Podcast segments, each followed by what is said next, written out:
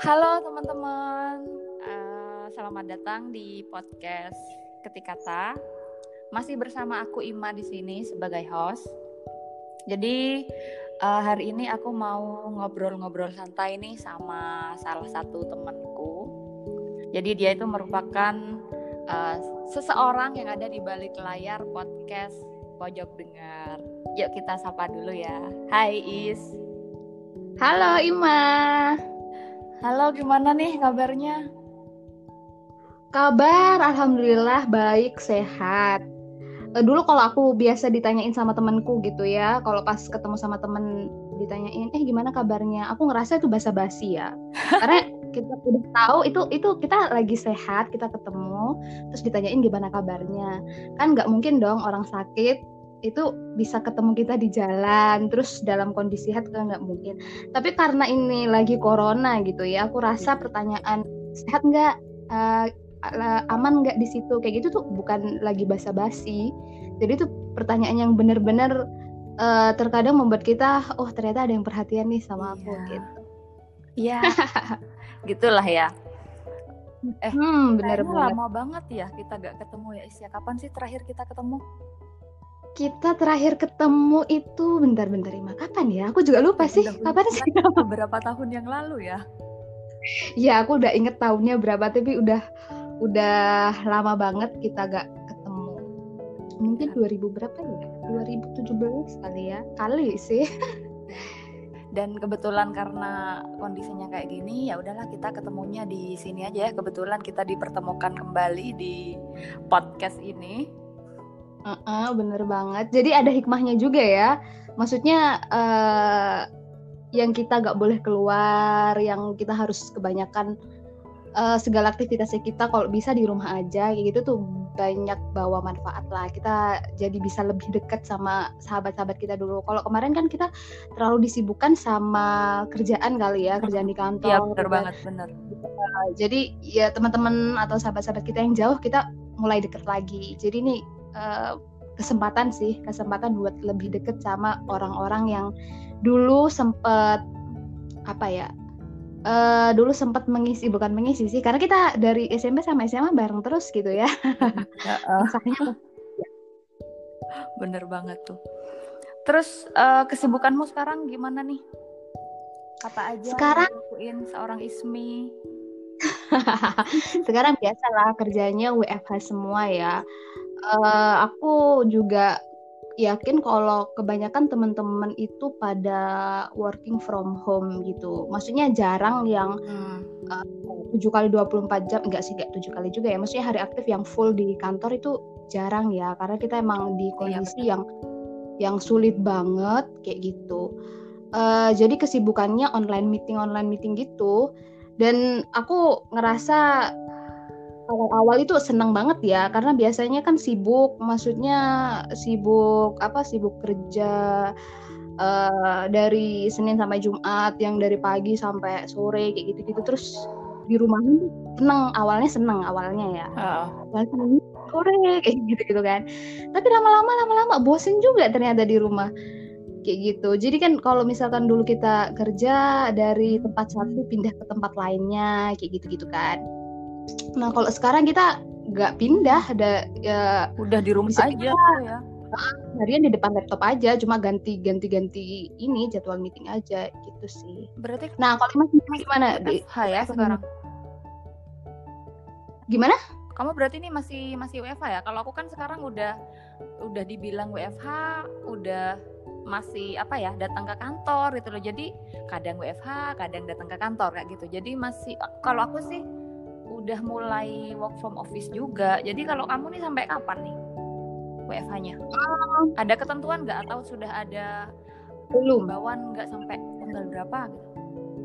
Belum ada karena emang posisi aku peneliti ya, jadi bukan yang ya, ya. Uh, uh, uh, yang paling penting itu report ya, report kayak laporan. Terus meeting pun kita bisa tatap tatap muka bukan dan kebetulan nggak ada project yang aku harus turun lapangan ngambil data atau interview itu nggak ada proyekku kayak gitu lagi di hold semua sampai corona ini selesai. Jadi benar-benar aku yang sekarang itu di, di depan laptop aja. Kayak gitu sih. Jadi dan belum ada ketentuan karena kemarin kan sebenarnya dari mulai April gitu ya WFH hmm. sampai iya, benar. maju lagi uh, sampai 31 Mei maju lagi kayak gitu-gitu terus diperpanjang diperpanjang terus kayak gitu karena emang uh, penyebarannya juga di Indonesia masih cenderung meningkat ya. Kita belum ada kurva yang kukuh kayak gitu ya. Uh, uh, jadi memang selagi memang kita tidak maksudnya bukan hal yang urgent harus ketemu ya udah WFA aja. Itu sih. Iya ya 2020 kamu ngerasa nggak sih 2020 ini emang sesuatu banget gitu loh? Terasa banget. pun. Gila. Banget. Jadi menurut aku tuh 2020 ya selama aku dari lahir ya dari sejak aku kecil sampai sekarang nih 2020 kayak yang beda banget lah dari tahun-tahun. gitu ya luar biasa banget. Tahun sebelumnya ini butuh ekstra ekstra segala macam ekstra hmm. kesabaran ekstra apa ya namanya ya butuh butuh ekstra lah dari dari kita sendiri buat tetap bertahan di di di kondisi saat ini kayak gitu. Karena emang 2020 ini bukan tahun yang mudah ya gitu kan. Hmm. Semuanya gak ada menurut aku aku menurut aku ya gak ada yang tidak terdampak gitu. Semuanya dari kalang kalangan mana pun pasti terdampak sama pandemi ini kayak gitu. Jadi menurut aku ini berat banget apalagi biasanya kita punya target lah ya uh, resolusi tahun 2020 misalnya ya awal tahun kita punya resolusi. Ya, biasanya kita bikin resolusi kan. Ya, nah betul. biasanya hmm, aku di akhir Desember 2029 tuh udah tulis nih 2020 aku bakal ngapain aja, aku harus gimana outputku selama 2020 tuh apa aja. Udah rapi nih kan, udah udah aku tata dengan sebaik mungkin sampai list tudunya apa yang udah dicentang kayak gitu-gitu udah semua gitu. Tapi ternyata di bulan Februari atau Maret ya gitu ya hancur semuanya. Jadi apa yang aku rencanain di 2020 nih gagal semua. Maksudnya karena yang satu mundur yang jadi ke rencana-rencana lainnya kayak gitu. Itu berat sih menurut aku berat. Tapi gimana uh, Is kamu menanggapi segala sesuatu yang terjadi di 2020 ini? Sebenarnya banyak plus minusnya juga sih ya kalau kita pikir-pikir tuh. Dari kita banyak belajar hal baru sih sebenarnya dari apa yang terjadi di 2020 ini termasuk juga di WFH sendiri. Kamu ngerasa nggak sih kalau aku sih di karena aku di bidang pendidikan ya jadi banyak hal yang uh, banyak hal baru yang aku pelajari dari kegiatan WFH ini efek corona ya pastinya ada kita harus belajar metode-metode pembelajaran yang baru kita harus hmm. uh, bisa beradaptasi sama hal-hal baru intinya kita sebenarnya juga banyak yang hal yang kita dapatkan dari apa yang terjadi sekarang ini gitu loh kalau kamu sendiri hmm. gimana? Iya sama sih karena menurut aku WFH ini jadi tantangan sendiri ya. Uh, buat aku yang peneliti ini tantangan uh, agak sulit. Karena ini ya benar-benar katamu tadi kita harus beradaptasi dengan hal-hal baru. Dan tidak semua orang itu bisa cepat beradaptasi ya. Ada orang yang iya, membutuhkan waktu. Jadi satu sama uh, satu dengan yang lain itu butuh waktu yang yang beda-beda kayak gitu. Termasuk aku. Uh, aku juga berusaha apa ya mengikuti inilah mengikuti uh, apa yang sekarang dibutuhkan. Maksudnya ketika aku online meeting pakai pakai aplikasi ini, aku harus cepat belajar. Bisa nggak aku aku ngikutin? Bisa nggak aku bikin ini efektif nggak sih kayak gitu gitu. Terus juga sebenarnya uh, aku ngerasanya ya mungkin karena masih baru ya mas metode ini maksudnya kayak online meeting terus apa namanya webinar online ini buat aku baru. Sebenarnya dari dulu udah banyak sih cuma aku yeah. kan nggak terbiasa kayak gitu. Biasanya sering tatap muka kayak gitu. Jadi ada tantangan-tantangan tersendiri lah buat aku. Dan dan itu itu minusnya ya. Ya selain itu aku juga yang harus uh, di depan laptop gak pindah-pindah udah mataku minus gitu kan ya. Dan aku nggak tahu kalau kalau gini terus nih mungkin mungkin aja bisa nambah gitu. Terus bosen juga gampang iya, bosen. jadi kita harus cari tempat-tempat yang kayaknya ini enak nggak sih gitu. Karena aku yang nulis kayak gitu-gitu dan nulis itu kan butuh tempat yang nyaman ya butuh inspirasi kayak gitu dan itu gak mudah didapatkan kalau tempatnya itu sama kayak gitu kalau kita di kantor kan bisa milih-milih lah, lah ya hmm. kita mau di mana mau di mana gitu tapi kalau di rumah ya paling ruangannya itu itu aja itu itu dari sisi sisi negatifnya. Tapi dari positifnya kita tahu lah ya di di kondisi WFH ini banyak banget ilmu bertebaran. Ini mah kerasa nggak sih? Jadi kan banyak banget nih Zoom gratis, Hmm, ada webinar banyak gratis. Dan itu biasanya free. Jadi kayak kita bisa meningkatkan kualitas kita tanpa berbayar. Jadi menurut aku itu sisi positifnya ya dan kita harus bisa nangkep itu gitu. Dan sebenarnya aku juga aku juga salut banget ya sama guru sama dosen-dosen yang yang kalau aku kan eh, online meeting terus Mhm. buat eh, laporan kayak gitu. Tapi kalau guru-guru kan gimana caranya mereka harus mendeliver ilmu ke anak didiknya kayak gitu kan dan itu menurut aku challenging banget ya.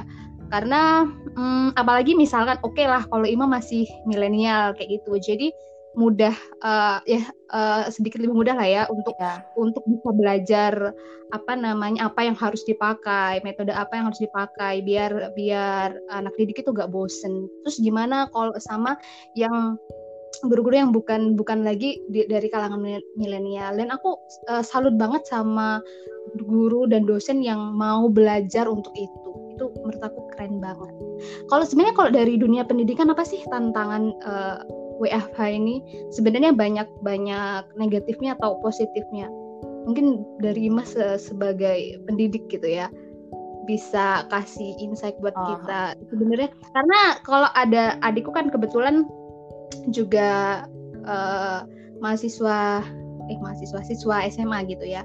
Jadi dia sering sih kayak ngeluh gitu loh kok tugas terus sih? Kayak gitu. Aku hanya mendengar dari satu sisi. Maksudnya satu Ya, sisi benar. dari siswa itu sendiri. Aku belum pernah mendengar itu dari guru atau dosen yang mem- mempersiapkan materi itu. Kayak gitu. Jadi aku pengen dengar dari dua sisi. Kayak gitu. Kalau tantangan sih, kalau tantangan menurut aku pribadi itu sebenarnya eh, dari sisi ketersampaian materinya, dari sisi ketersampaian materi. Kayak misal gini loh Isya, aku sebagai seorang guru sudah berusaha membuat media segala macam dengan menggunakan YouTube, Google Classroom dan lain sebagainya seperti itu sampai berbagai cara gitu kan sudah kita siapin buat uh, media pembelajaran ataupun suplemen pembelajaran buat anak-anak. Tapi uh, di kenyataannya di lapangan itu yang terjadi apalagi aku di sini di di desa ya termasuk di daerah pinggiran. Nah, itu permasalahan utamanya ada di kuota pasti di jaringan, di jaringan Oke. anak-anak. Itu jaringan internet gitu ya jaringan internet ada banyak banyak Hmm. anak-anak yang mengeluh kalau kita kan sebagai guru banyak ini kan ya eh, pakai media-media video karena kalau cuma ngasih tugas tanpa kita ngasih penjelasan kan juga repot juga jadi Mm-mm, aku sebagai banget. guru SMK juga pastinya kan mempersiapkan kayak semacam tutorial-tutorial kayak gitu kan di YouTube nah Mm-mm. dan Iya. untuk mengakses itu itu kan perlu banyak kuota. Nah, permasalahannya di Oke. kuota itu sendiri sih. Sama juga eh, beberapa siswa, nggak beberapa banyak ya, banyak siswa siswaku terutama itu banyak di daerah-daerah yang sulit menjangkau sinyal. Jadi Mm-mm. seperti itu deh. Akhirnya ya eh, pembelajaran itu kita pilih pembelajaran yang emang cukup efektif aja. Jadi kita siapin modul-modul offline kayak gitu, modul-modul yang bisa diambil, diambil sama siswa. Jadi perwakilan siswa tuh bisa ngambil ke sekolah kayak gitu. Terus juga ya pastinya sharing lihat lewat WA itu aja sih yang sering. iya Masalahnya ya itu jadi eh, repot gimana? juga ya. Apalagi Heeh. kan aku di ini ya SMK, SMK itu kalau nggak praktek itu susah Iya. juga. Jadi serba Iya. salah juga gini loh. sebenarnya yang bikin aku penasaran banget ya untuk SMK dan sekolah vokasi entah di politeknik atau mungkin Mm, bener. universitas-universitas yang punya sekolah vokasi aku tuh mikir gitu itu gimana ya caranya emang bisa ya praktek online tuh emang bisa aku tuh kadang mikir gitu pasti dosen-dosennya dan guru-gurunya tuh eh, butuh extra time untuk menyiapkan itu dan lagian kita kan tidak ada apa eh, istilahnya tidak ada wanti-wanti eh corona nih 2020 bakal datang kan gak ada gitu Bener. jadi benar-benar tidak ada persiapan, Dalam persiapannya mendadak kan ini, banget, mendadak banget kayak gitu. Jadi ya aku bisa nangkep sih ternyata guru dosen itu juga punya apa ya namanya punya tantangan tersendiri. Eh, Iya, Gak gampang loh jadi guru di di kondisi saat ini harus menyiapkan segalanya secara online gitu. Sedangkan siswanya ya mungkin banyak yang mengeluh juga ya. Ini kenapa sih tugas terus kayak gitu-gitu. Itu juga uh, uh, oke okay, aku dapat dapat lah uh, ya. maksudnya masukan dari guru dan dan dan juga ya mungkin mewakili dosen-dosen juga ya. Iya benar-benar uh, uh, kayak gitu. Ya akhirnya ya kayak gitu ya tapi dari situ kan kita sebagai seorang pendidik gitu sebagai seorang guru akhirnya uh, bisa tahu kalau kalau udah situasi kayak gini nih kita harus ngapain kayak gitu. Jadi mempersiapkan metode-metode yang sekiranya bisa dipakai untuk menghadapi kondisi kayak gini. Jadi kita tuh bisa lebih apa ya berpikir kreatif gitulah intinya. Ya pasti ada plus minus juga sih. Banyak kontroversi juga di situ. Tapi ya tetap kita pastinya sebagai seorang pendidik berusaha membuat buat siswa siswa siswa didik kita gitu. Oke, salut lah pokoknya untuk guru dan dosen-dosen ya. Sebagai pendidik yang ya apa ya hmm, garis terdepan ya menurut aku untuk anak-anak untuk generasi penerus kayak gitu. Jadi ya mungkin nanti kalau aku ketemu adikku atau siapalah yang uh, sering mengeluhkan tugas kayak gitu-gitu. Ya ternyata guru sama dosennya pun juga ribet kayak gitu kan. Iya benar. Ribet nah. banget. Malah lebih ribet ini WFH nih. Mm -mm. tapi otak uh, tapi itu bisa ini kan menarik kreativitas kita untuk iya, menciptakan sesuatu yang uh, uh, kayak gitu. Kalau nggak dipaksa kita kan mungkin kita punya potensi potensi diri yeah. gitu kan. Tapi karena kita tidak punya kesempatan ya udahlah ngapain masih online? Toh kita bisa offline kok bisa tetap muka kok. Tapi karena sekarang kita tidak punya pilihan gitu ya jadi mau nggak mau kreativitas yang kita punya itu bermunculan gitu kan. Benar Hmm, Salah satu hikmahnya WFH lah. Iya iya iya iya iya ya. Ternyata ada hikmahnya juga WFH nih ya. Walaupun sebenarnya aku tuh bosen banget di depan laptop. Iya benar. Banget. Bosen banget. Enak lebih enak yang normal kita ketemu siswa-siswa kita kayak kamu juga kan pastinya meneliti kalau nggak terjun langsung tuh kan gimana gitu ya uh, uh, uh, bener tapi sisi sisi positifnya juga kita lebih lebih banyak waktu sama keluarga kali ya. Maksudnya nah, kalau dari hari biasanya itu kan udah sibuk banget, kadang pulangnya malam kayak gitu-gitu. Kalau sekarang uh, ya ada di rumah, semuanya ada di rumah kayak gitu-gitu. Itu juga uh, sisi positifnya sih. Maksud maksudku kan uh, supaya teman-teman tuh oke, okay, WFH ini bosenin, capek kayak gitu, bos apa namanya? uh, jenuh kayak gitu-gitu kan. Iya, Tapi ternyata ada di sisi positif yang mungkin kita masih belum sadar akan akan hal itu. Tapi kalau aku sekarang sudah mulai ini kok, is sudah mulai kerja dari kantor. Sekarang untuk guru-guru yang di daerah Jawa Timur tuh aku rasa sekarang kayaknya semuanya sudah bekerja dari kantor, khusus guru-gurunya aja. Tapi kalau siswa-siswanya tetap masih dari rumah. Tapi kita tetap dibatasin. Jadi satu hari itu maksimal 4 jam di sekolah seperti itu. Hmm, jadi 4 jam doang terus itu pulang gitu ya. Mm -hmm. Shift nggak sih? Shift. Maksudnya ada yang masuk pagi ada yang masuk siang. Hmm, enggak. Kalau di shift enggak. Tetap tetap kayak gitu. Dari jam 8 hmm. sampai jam 12 lah. Hmm. tergantung kebijakan dari lembaga juga kayak gitu. Sambil melihat situasi dan kondisi di situ. Di sama uh, sama daerahnya juga kali ya. Maksudnya tiap daerah kan beda-beda kebijakan ya tergantung iya, kondisinya iya, kayak gimana ya ya intinya di tengah kondisi kayak gini kita gimana caranya harus bertahan lah ya hmm. sampai pada ini berlalu sih berat ya oke okay. uh, eh, ngomongin soal bertahan gitu ya bertahan bertahan di apa ya namanya secara ekonomi secara finansial kan pastinya tuh yang hmm. sangat terdampak di apa ya di kayak gini nih di masa kayak hmm. gini nih pastinya hmm. berdampak ke bagian ekonomi itu juga yang menjadi isu kan ya kalau hmm. untuk seorang Ismi sendiri tuh gimana? Hmm, iya benar ekonomi tuh berdampak banget khusus uh, tidak terkecuali sama aku juga. Nah uh, kalau aku sih menyiasatinya karena aku dari dari aku kecil ya aku tuh selalu uh, selalu saving. Jadi aku nggak tahu ini bukan ajaran dari orang tua cuma aku mikirnya kayak gini. Uh, aku belum tentu besok punya duit kayak gitu. Jadi ketika aku punya duit aku harus saving uh, sekian persen dari uang yang aku punya saat ini. Itu hmm, benar. udah itu udah apa ya kebiasaan aku dari kecil kayak gitu-gitu.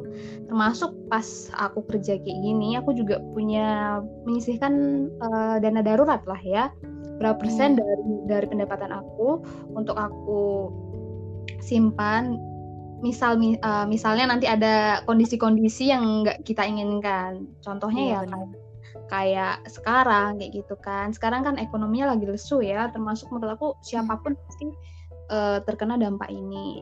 Nah uh, aku bersyukurnya karena aku udah yang persiapan dari dari dulu terus kayak gitu. Jadi aku nggak kaget banget nggak karena aku udah maksudnya udah udah udah ada dana yang bisa dipakai sudah ketika kondisi darurat uh, kondisi darurat kayak gini. Cuma yang perlu aku kontrol di kondisi saat ini adalah antara uh, keinginan dan kebutuhan ya. Karena sebelumnya aku nggak pernah mikir gitu. Misalkan aku bener beli, banget. pengen misalkan pengen ada novel baru udah beli aja semua mau dibaca kapan yang penting punya aja dulu. Aku tuh biasanya kayak gitu. Terus kalau pengen apa aja pokoknya pengen ba pengen barang pengen makanan selagi aku ada kayak gitu bener-bener dibeli kayak gitu kan. Uh, tapi karena kondisi sekarang aku juga harus mikir gitu kan. Mm-hmm. kan banyak riset-riset yang harus di hold dulu harus ditunda dulu. Jadi aku harus benar-benar manage manage, uh, manage keuangan aku dengan sebaik mungkin. Jadi aku harus harus sadar diri mana sih yang jadi kebutuhan aku mana yang aku tuh cuma pengen aja pengen pengen doang. Nah aku lagi berusaha untuk mengatur itu gitu. Dan itu ternyata nggak mudah gitu kan. Bener. Dan kamu ngerasa nggak sih di kondisi kayak gini itu ternyata literasi finansial itu sangat penting banget ya? Bener banget menurut aku uh, literasi finansial itu mutlak ya buat siapa aja apalagi hmm. buat ibu yang biasanya jadi bendahara biasanya ya biasanya menteri jadi bendahara di, di rumah saya jadi menteri keuangan atau bendahara lah di di rumah tangga nah apa namanya sebenarnya karena aku backgroundku teknik gitu ya Ima juga oh. backgroundnya pendidikan kayak gitu kadang dulu aku sih mikirnya uh, kayak literasi Gak keuangan itu gitu. untuk mereka yang yang dari background ekonomi kayak gitu dari Betul. background bisnis kayak gitu kalau teknik ngapain mikir kayak gitu kayak gitu tapi pas dulu aku pernah ngikut uh, kegiatan itu iseng-iseng aja sih pas lagi ada waktu kosong ada uh, acara dari literasi keuangan dari otoritas jasa keuangan ya. Nah hmm. di situ hmm. aku baru benar-benar sadar. Sebenarnya menurut aku agak terlambat sih menyadari itu, tapi yang nggak telat-telat banget lah. Jadi aku hmm uh, belajar dari situ gimana cara menyimpan uang terus gimana caranya kalau misalnya kita mau investasi harus ke mana kayak gitu. Terus berapa dana uh, presentasi dana darurat yang harus kita persiapkan kayak gitu. Aku belajarnya dari situ sih. Jadi bukan yang karena aku orang bukan dari background ekonomi atau bisnis lah aku nggak mau tahu. Untungnya waktu itu ada ada kesempatan itu ya dan aku iseng-iseng ikut dan ternyata itu bermanfaat banget sampai sekarang Nah, kalau Ima sendiri ngatasin uh, bertahan di situasi kayak gini secara finansial itu gimana? Apalagi kan banyak banyak ininya kan, banyak uh, gurita bisnis ya. gurita bisnis. Gurita bisnis bahasanya. ya pastilah uh, hampir semua lini bisnis ekonomi itu terdampak ya. Mm -hmm. Apalagi juga aku bisnis di bidang ini pernikahan, perencanaan pernikahan itu oh, pasti iya. banget. Dan ada beberapa ada beberapa klien memang yang membatalkan semenjak corona ini. Mm-hmm. Jadi sudah ini booking tanggal sekian sekian sekian, tapi karena corona kan tuh mm-hmm. banyak orang-orang yang membatalkan atau mereschedule apa ya acaranya, acara pernikahan. Mm-hmm. Jadi ya kayak kayak gitulah gitunya tuh kayak gitu tapi memang orang-orang tuh ngelihat kadang kadang kan tuh temen-temen eh kamu enak ya kayak gini gini gini gini pasti duitmu banyak. Ya sebenarnya nggak gitu juga sih. Di balik mm -hmm. semua itu aku perlu uh, survive juga gimana caranya aku bisa bertahan di bisnisku gimana caranya aku membagi waktu bisnis sama kerjaan ya kerjaannya guru kan gak cuma ngajar aja tapi ada persiapan-persiapan kita harus bikin ini itu administrasi dan lain sebagainya. Gimana caranya aku ngatur ngatur apa ya ngatur waktu antara kerjaan dan bisnisku itu kan nggak mungkin aku ceritakan kan. Juga jatuh bangunnya aku uh, di apa ya menjalankan bisnis ini kan nggak mungkin aku ceritakan. Jadi ya orang-orang ngelihatnya cuma enaknya aja gitu. Dan juga uh, pastinya orang jualan kan yang ditampilkan yang enak-enaknya aja kan ya. Kalau ada orderan ada testing kayak gitu aja yang di post. Sedangkan di belakangnya tuh ada uh, sesuatu yang nggak mungkin aku ceritakan ke publik dan itu yang nggak mereka lihat gitu. Jadinya mereka cuma menilai enaknya aja kayak gitu. Iya sih, bener banget. Ini juga mungkin uh, pelajaran buat aku juga ya. Dulu aku tuh kayak sering ngelihat, itu orang enak banget sih hidupnya, itu orang banyak bisnisnya kayak gitu tuh. Aku dulu iya. pernah yang di posisi kayak gitu, kayak gitu kan. Tapi lama-lama, lama-lama aku tuh mikir gak mungkin mereka sampai di titik ini, gak mungkin atas pencapaian-pencapaian iya. Mereka itu ada harga yang harus mereka bayar. Bayar waktu bener. kayak gitu kan, entah itu waktu, tenaga, pikiran dan segala macam mereka tuh harus berkorban kayak gitu.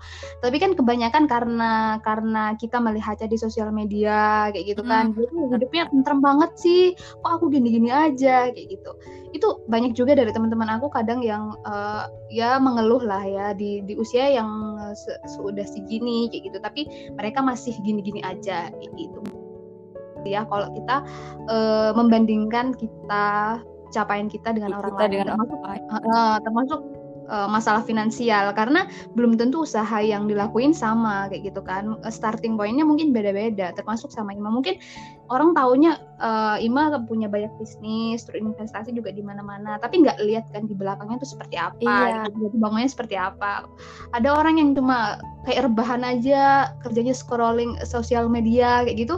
Kayak ngeluh kok hidupku gini aja? Ya gimana? Nggak mau gitu aja gitu kan kamu nggak iya. lagi nggak punya kreativitas kreativitas yang bisa dilakukan untuk menghasilkan pundi-pundi kayak gitu kan itu hmm, yang itu juga uh, pelajaran juga sih buat aku untuk tidak yang membanding-bandingkan uh, kita dengan orang lain entah masalah Benar. pencapaian masalah finansial itu menurut aku gak apple to apple lah ya kalau kita membandingkan. Kalau mungkin kalau membandingkan menurut aku lebih bijak kalau kita bandingkan kita dengan diri kita yang sebelumnya gitu. Benar misal di tahun bang. sebelumnya aku uh, penghasilanku segini sedangkan pengeluaranku tuh banyak banget sekarang udah segini. Sekarang udah baik. Nah itu menurut aku lebih bijak kalau kita membandingkan sama diri kita sendiri kayak gitu. iya, Nah, aku juga hmm. kayak gitu sempet ada di posisi itu is ya. Jadi aku melihat orang ini kok bisa kayak gini ya. Aku kok gini-gini aja ya. Hmm. Kayak gitu tuh akhirnya merusak mental health kita sendiri pada akhirnya seperti itu. Hmm. Kalau ngelihat pencapaian-pencapaiannya orang kayak gini, kok kok bisa kayak gitu loh. Tapi ternyata semakin ke sini aku semakin sadar kalau orang itu uh, bisa kayak gitu mereka ada ada effort lebih yang yang mereka lakuin kayak gitu. Dan dan memang uh, yang ramai juga dibicarakan kemarin masalah privilege ya Is ya. Tiap okay. orang itu punya privilege masing-masing. Jadi kita nggak bisa lah membandingkan hidup kita sama hidup orang lain. Yang mereka juga punya punya privilege sendiri-sendiri, punya jalan sendiri-sendiri kayak gitu. Ya bener kayak yang kamu omongin tadi sih alangkah lebih baiknya lebih bijak kalau kita membandingkan hidup kita yang sekarang dengan hidup kita di masa lalu. Itu lebih lebih bisa menjaga kesehatan mental kita gitu. Bener banget. Karena emang uh, kalau menurut aku masalah pencapaian dan segala macam yang juga mungkin bisa mengganggu mental health kita gitu ya.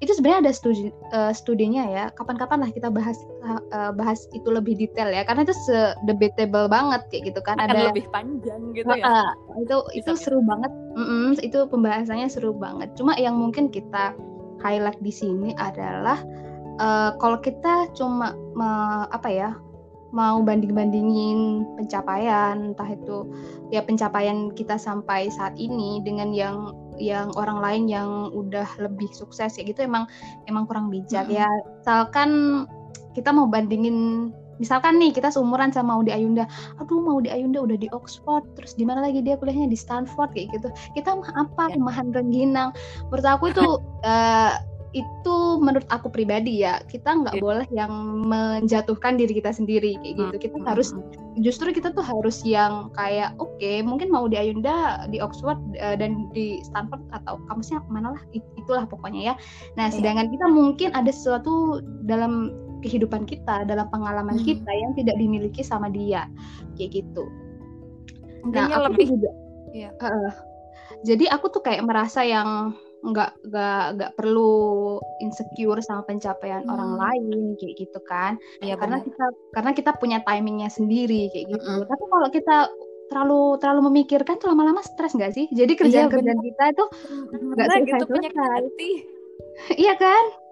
Bener bikin bikin tambah stres. Ya intinya tuh gimana caranya kita menggali potensi yang ada di diri kita sih is kalau menurutku kayak gitu Mm-mm, gimana kita mengenali diri mengenali diri sendiri termasuk itu kan mengenali potensi kita. Apa sih yang ada eh, potensi apa sih yang kita punya itu yang kita keluarkan. Mending kita fokus di situ daripada kita fokus ke pencapaian pencapaian orang bener banget.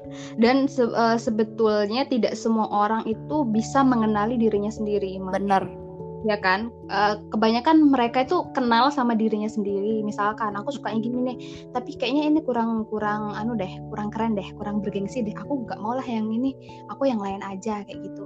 Sekarang aku, aku mau fokus di lainnya karena itu lebih keren. Daripada aku ngikutin ngikutin apa namanya uh, apa yang aku suka apa potensi yang aku punya. Kayaknya ini kurang hmm. menjual gitu yang lain aja.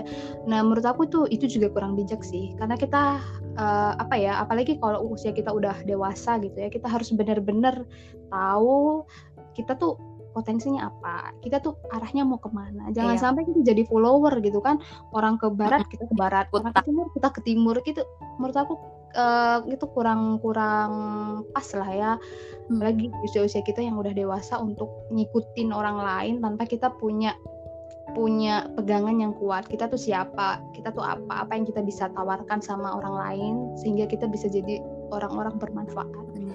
itu sih Nah ngomongin ini lagi Is ya, ngomongin mm-hmm. tentang mengenali diri sendiri. Aku kemarin sempet sih sempat dapat pertanyaan dari seseorang gitu ya, gimana sih caranya kita mengenali diri sendiri? Mm-hmm. Uh, itu tuh sebenarnya pertanyaan tuh gimana ya? Gampang-gampang susah juga gitu ya untuk dijawab. Mm-hmm. Nah kalau menurut kamu sendiri nih Is ya, sekalian mm-hmm. nih aku tanya pendapatnya Ismi. Kalau mm-hmm. menurut kamu gimana sih caranya kita bisa mengenali diri sendiri, mengenali potensi kayak gitu tuh? gimana apa yang harus kita lakukan mungkin ini juga nanti akan didengarkan sama temen aku yang kemarin tanya aku itu ya oh ya sekalian Oke, okay, sebenarnya uh, kalau aku bukan ahlinya ya. Kalau mungkin ini bisa dijawab sama ahlinya. Ala Ismi aja lah. Uh, uh, kalau apa ya ahlinya apa ya orang psikolog atau apa ya itulah gitu ya. Tapi aku berdasarkan pengalaman aku nih, berdasarkan pengalaman aku. Jadi gini, mungkin uh, pertama ketika kamu melakukan sesuatu dan kamu suka itu, entah orang lain itu nyinyirin atau enggak, tetap lakukan. Itu aku pertama. Jadi pengalaman aku dulu ya, aku itu kan uh, teknik ya orang teknik. Tapi ketika mm-hmm. aku ketika aku sarjana, aku itu nyambi jadi penyiar kayak gitu. Mm. Nah banyak orang yang kayak menyayangkan, eh harusnya ini bukan bukan bagian kamu, ini orang komunikasi dan segala macam. Tapi aku tetap ikuti apa yang aku suka. Karena aku suka gitu ya? karena aku suka ngomong karena aku dan itu bermanfaat menghasilkan cuan juga kenapa enggak? Kayak gitu. Hmm. kalau mungkin orang-orang lain kayak yang ya diambil pusing lah ya juga sih. Aku kan harus uh, orang teknik ya. Jadi aku harus harus yang sejalan lah dengan dengan apa yang jadi konsen aku kayak gitu. Itu yang pertama. Terus yang kedua lagi. Uh, masalah pekerjaan mungkin ya. Hmm. misalkan gini uh, mungkin kalau misalkan dari IMA kan pendidikan ya, tapi mm -hmm. pernah nggak sih mikir apakah semua teman-teman IMA itu jadi guru? Itu pertama. Kalau kalau aku sendiri, uh, aku sendiri sampai di titik ini jadi seorang peneliti itu emang karena aku suka gitu ya. Aku suka belajar, aku suka menemukan hal-hal yang baru, aku suka ketemu banyak orang kayak gitu-gitu. Jadi aku tahu arahku harus ke mana kayak gitu. Nah, uh, setelah itu uh, sebelum sebelum aku lanjut kuliah aku kan ada persiapan persiapan cari beasiswa kayak gitu ya. Mm-hmm. dan sebenarnya aku suka suka bersosialisasi. Aku suka ketemu sama orang-orang baru komunitas baru yang itu tidak sejalan sama sama background aku. Bayangkan background aku teknik ya. Dulu waktu aku pernah di freelance di kerjasama sama dinas sosial itu tentang anu advokasi disabilitas nyambung nggak sih menurut kamu aku bener-bener gak ada background tentang Enggak. itu gitu kan tapi selama ya. nyelesain eh, selama mempersiapkan beasiswa aku kerja uh, karena waktu itu ada event kurang lebih satu tahun aku kerja di situ kayak gitu dan aku nyaman sama kerjaanku waktu itu aku nyaman karena itu aku baru lulus lulus S1 ya terus mm-hmm. Aku mau persiapan beasiswa S2 karena aku butuh waktu juga mau cari beasiswa. Terus akhirnya aku kerja di itu di freelance ya freelance. Dan tahu nggak sih kamu banyak orang yang nyinyir. Maksudnya nyinyir gini itu gimana sih uh, dia kan lulusan sarjana. Masa kerjanya freelance? Terus gak nyambung lagi sama ininya. Dia kan sarjana teknik. Kenapa dia kok kerjanya di sentra advokasi disabilitas? Kayak gitu gitu tuh banyak banget. Dan aku sempat down ya. Waktu itu aku bener-bener sempat yang down banget. Ini orang ngapain sih campurin hidup aku? Hidup hidupku ngapain ngapain ngurus-ngurus gitu kan?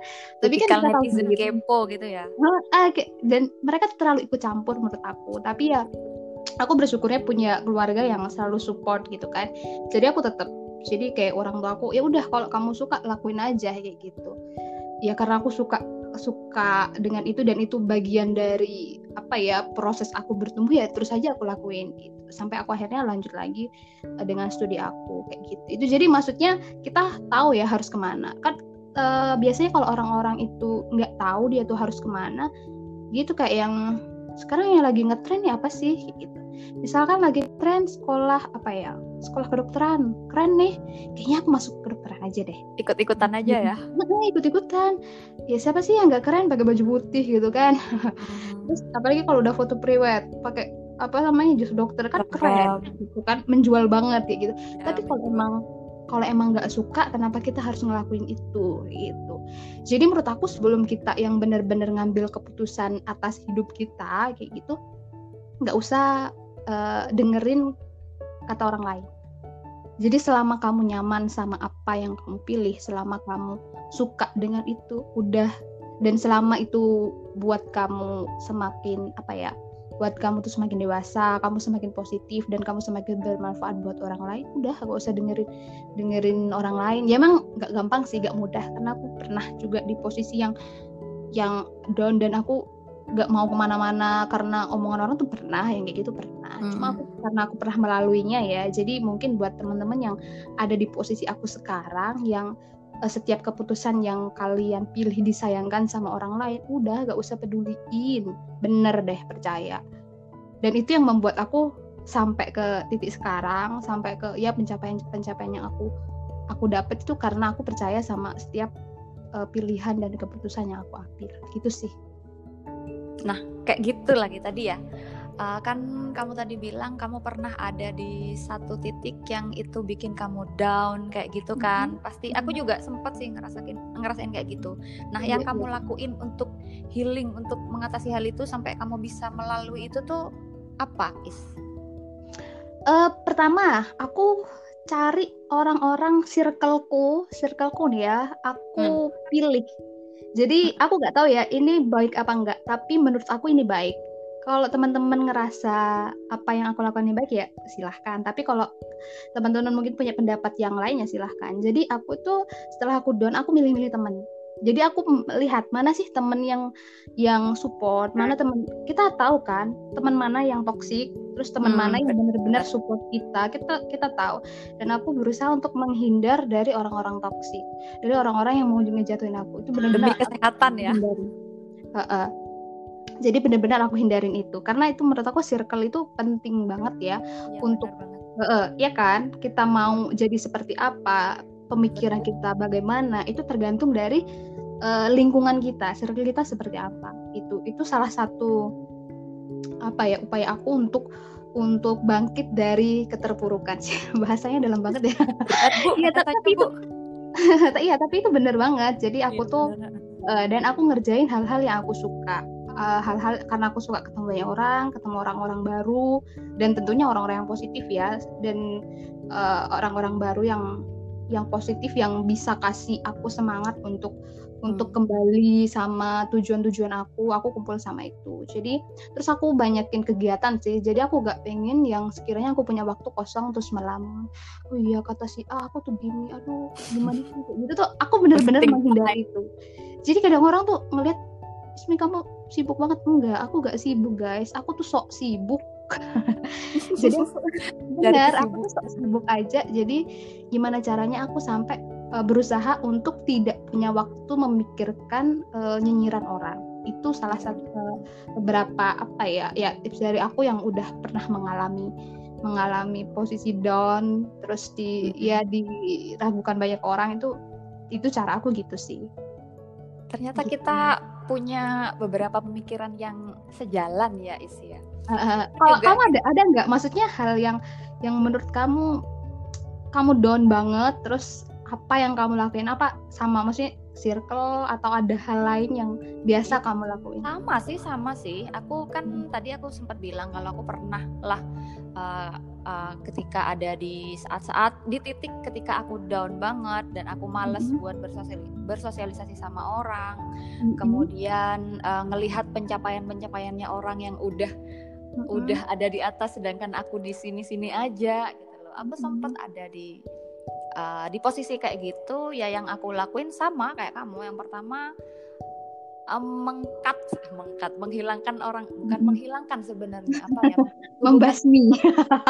toksik menarik diri sih sebenarnya. Uh, uh, uh, bahasanya ya gitulah menarik menarik diri dari orang-orang toksik terus uh, kan sebenarnya sumber ketoksikan itu dari media sosial sih ya.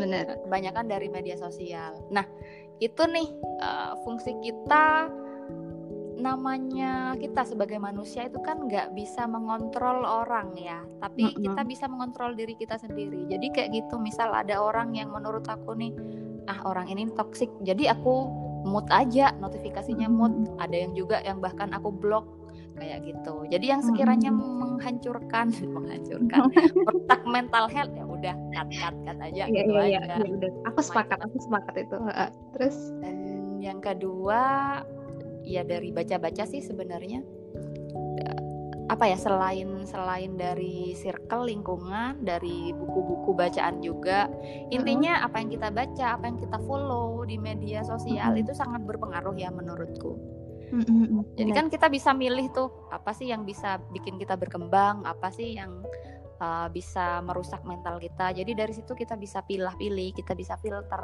kayak gitu-gitu aja sih.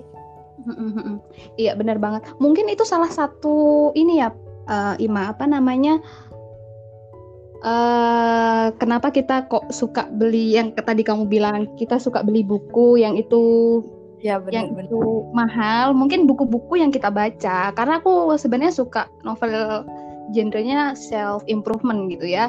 Jadi kayak benar kita gimana sih cara ngembangin diri kayak gitu-gitu. Mungkin itu juga yang membuat kita punya pemikiran yang hampir sama kayak gitu. Iya benar banget. Dan itu itulah fungsi buku kayak gitu kan. Dan buku butuh duit dan duit itu bisa bisa buat kita jadi uh, sosok yang survive kayak gitu. Bisa tetap uh, ber apa ya teguh sama benar. pendirian-pendirian dan pilihan-pilihan kita kayak gitu. Dan itu aku ngerasa memang kita uh, penting loh mendapatkan asupan bacaan yang bermutu terutama untuk self improvement kayak gitu-gitu. Itu tuh is. Jadi kalau aku dulu kan ngerasa ngapain sih? Aku dulu bukan tipikal orang yang suka baca ya. Jadi mm-hmm. uh, dulu aku nggak nggak nggak suka baca tapi karena makin ke sini entah kenapa kok tiba-tiba aku suka baca tapi yang aku suka itu buku-buku yang tentang self improvement buku-buku psikolog kayak gitu itulah. Dan Bener itu banget. memang memang penting buat kita ketahui buat asupan gitulah. Mm-mm. ya itulah pentingnya buku ya teman-teman. Mungkin kalau sebelum bisa mengakses buku yang harus beli nggak kita nggak harus beli kan ya? Maksudnya yeah. banyak buku e-book gratisan tuh banyak kalau aku aku lupa linknya apa ya. Itu biasanya aku suka baca di itu free memang memang nggak ilegal juga. Itu legal ya legal dan free itu teman-teman bisa hmm. bisa cari gitu. Tapi kan mungkin ada beberapa orang yang nggak suka baca dari apa ya dari HP atau dari buku eh, istilahnya ebook nggak suka lah ya suka yang cetak. Hmm. ya berarti harus meluangkan meluangkan uang untuk beli gitu ya. Tapi kalau buat kamu yang suka gratisan suka hemat itu kalau mau cari banyak kok buku uh, yang yang itu free bisa kalian akses kayak gitu. sebenarnya juga Karena, uh, akun-akun tuh banyak Apa? juga kok isi ya akun-akun media sosial yang Oh, membahas oh, tentang self improvement itu kan gratis bisa kita nikmati kapan pun dan di mana pun gitu ya sebenarnya Ya juga bener banget. dari situ juga bisa kita dapetin sesuatu yang itu bermanfaat buat kita Eh, jadi intinya pinter-pinter kita sih, pinter pinter Iya, kita benar. milih kita follow siapa, apa namanya eh, akun apa aja yang harus kita ikutin kayak gitu. Jangan ya udah ini lagi viral nih, follow aja, follow aja ya gitu. Tapi dalamnya kurang kurang edukatif kayak gitu, mungkin kita bisa inilah ya, bisa pertimbangkan sendiri. Apalagi kalau yang udah dewasa juga ngerti mana mana yang baik, mana yang buruk, mana yang harus diikuti, mana yang enggak kayak gitu. iya benar-benar banget ini by the way kita sudah ngobrolin apa aja ya dari tadi? Udah hampir sejam loh kita ngomongin Nah, ini, kerasa ini loh. kita ngobrolnya udah apa ya ke sana kemari. Nggak apa-apa lah ya ini karena kita eh, dari pengalaman ya. Iya, Hmm, share Nah, kita juga. sharing teman-teman kayak gitu. Ya semoga aja bermanfaat mungkin buat Semoga. teman-teman yang baru mengalami ya baru mengalami kondisi yang sama yang pernah Iya, kita alami. benar. Nah, kayak gitu. Kalau dulu kan waktu kita mengalami ini kayak podcast kayak ini belum ada nggak sih? Iya Iya kan? maksudnya lumayan. atau apa sih kayak aplikasi-aplikasi sekarang itu benar-benar kalau kita smart gitu ya smart people bisa Oh. tahu nih aplikasi yang edukatif nih kita banyak bisa dapat ini da- eh, bisa dapat ilmu dari aplikasi ini kita bisa pakai gitu itu itu benar-benar suatu hal yang wah sumber informasi itu banyak banget di mana banyak banget. Oh, tinggal kita filter aja dan kita mau apa enggak gitu mencari dan memfilter kayak gitu Mm, karena kalau biasa eh, biasanya nih hal-hal yang gratisan itu kita suka ngentengin nggak sih? iya benar banget Tapi kalau udah kita keluarin duit aja, baru kita udah aku udah keluar duit nih, sayang banget kayak gitu-gitu. Itu yang aku juga be- berusaha belajar sih. Biasanya kalau ada apa webinar gratis gratis males kayak gitu. Tapi kalau udah berbayar oh bagus ya kayak gitu gitu padahal sebenarnya dari gratis pun juga ada kayak gitu. Banyak sebenarnya banyak banget itu ilmu-ilmu bertebaran secara gratis. Eh, eh, ya. Sambil berlalu semoga kita bisa selalu sharing-sharing pengalaman kita ya.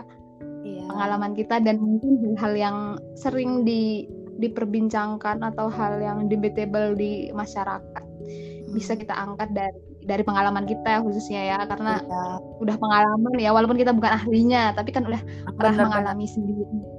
Dan makanya ini sekali lagi kita harus ada disclaimer nih ya Is. Jadi iya apa pun iya yang benar. bicarakan tadi itu murni dari opini kita murni dari Hmm.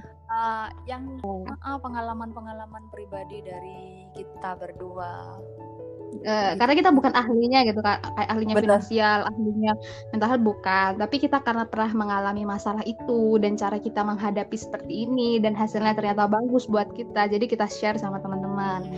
Gitu. Jadi sekali Ya. lagi kita, kita bukan expert ya guys ya semoga lah nanti bermanfaat ya obrolan kita ini. Iya. semoga ada faedahnya gitu daripada kan kita nggak jelas gitu ya Is ya. Ya kita kan pengen jadi orang berguna gitu ya. Ya, biasanya kita benar. kita sering curhat-curhat di WhatsApp gitu kan. Jadi kenapa nggak di nggak di podcast aja kayak gitu kan. Siapa tahu bisa jadi eh, inspirasi lah buat orang lain. Walaupun sebenarnya aku nggak nggak yakin ini ini Iya, inspirasi bener. atau enggak kamu tahu nggak sih tujuan hidupku itu adalah bermanfaat bagi orang lain. Klise banget keren, berat sama. banget nggak sih guys?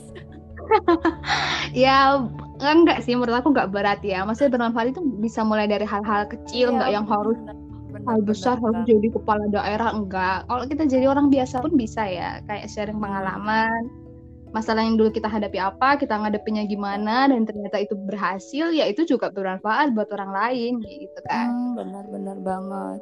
Dan itu menurut aku bernilai lah ya. Jadi kita jadi orang nggak nggak useless gitu. Iya bener. Seenggaknya ada ada manfaat gitulah hidup di sini. Lo jadi apaan? Mm-mm. lo kan ya. Nah, Dan dari dari apa ya dari uh, isu-isu dari segala sesuatu yang terjadi di sekitarku memang masalah-masalah ini cukup banyak kita jumpai gitu ya. Masalah finansial, masalah mental health kayak gini kan banyak dialami sebenarnya sama orang-orang. Ya kali aja apa yang kita alami ini juga bisa bermanfaat memberikan informasi mungkin ya buat teman-teman semua. Benar banget semoga bermanfaat. Kalau gak bermanfaat ya gak apa-apa juga sih. Kita cuma sharing aja pengalaman buat sharing dan hiburan biar gak stres selama WFH gitu ya. Iya uh, uh, bener banget. Mungkin lagi iseng-iseng nggak ada kerjaan terus buka-buka podcast terus nyasar ke sini ini gitu kan.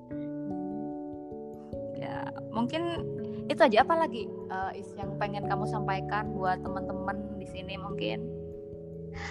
Uh, mungkin terakhir sih buat teman-teman yang ngerasa 2020 nih berat banget, ngerasa down banget, ngerasa kita jadi orang itu gak bernilai karena entahlah ya, karena mungkin teman-teman yang baru lulus gak bisa apply kerja karena sekarang apa ya di mana-mana susah kayak gitu. Terus teman-teman yang harus dirumahkan di PHK atau atau teman-teman yang punya masalah masalah di rumah sama pasangan atau masalah asmara atau apa pun lah yang membuat kalian itu merasa nggak berharga, nggak kalian nggak sendiri guys. Kalian tuh berharga banget. Mungkin kondisi saat ini membuat kalian berpikir seperti itu, tapi sebenarnya enggak. Kalian tuh bernilai banget. Cuma kalian harus bisa menggali kreativitas dalam diri kalian. Dan satu lagi, di situasi yang sulit saat ini nggak perlu yang kita memaksakan diri untuk menjadi uh, berpura-pura kuat nggak nggak perlu menurut aku ya cukup bisa bertahan aja itu kalian udah keren banget di situasi yang susah ini kalian bisa bertahan sampai akhir sampai badai ini berlalu itu udah keren banget kalian itu aja sih Oke, gitu aja teman makasih sudah mendengarkan ya. obrolan random kita pada hari ini sampai jumpa di next episode dari aku dan mm -hmm. Ismi udah ya makasih iya. sekian ya. bye Oke, okay, udah. See you ya. uh,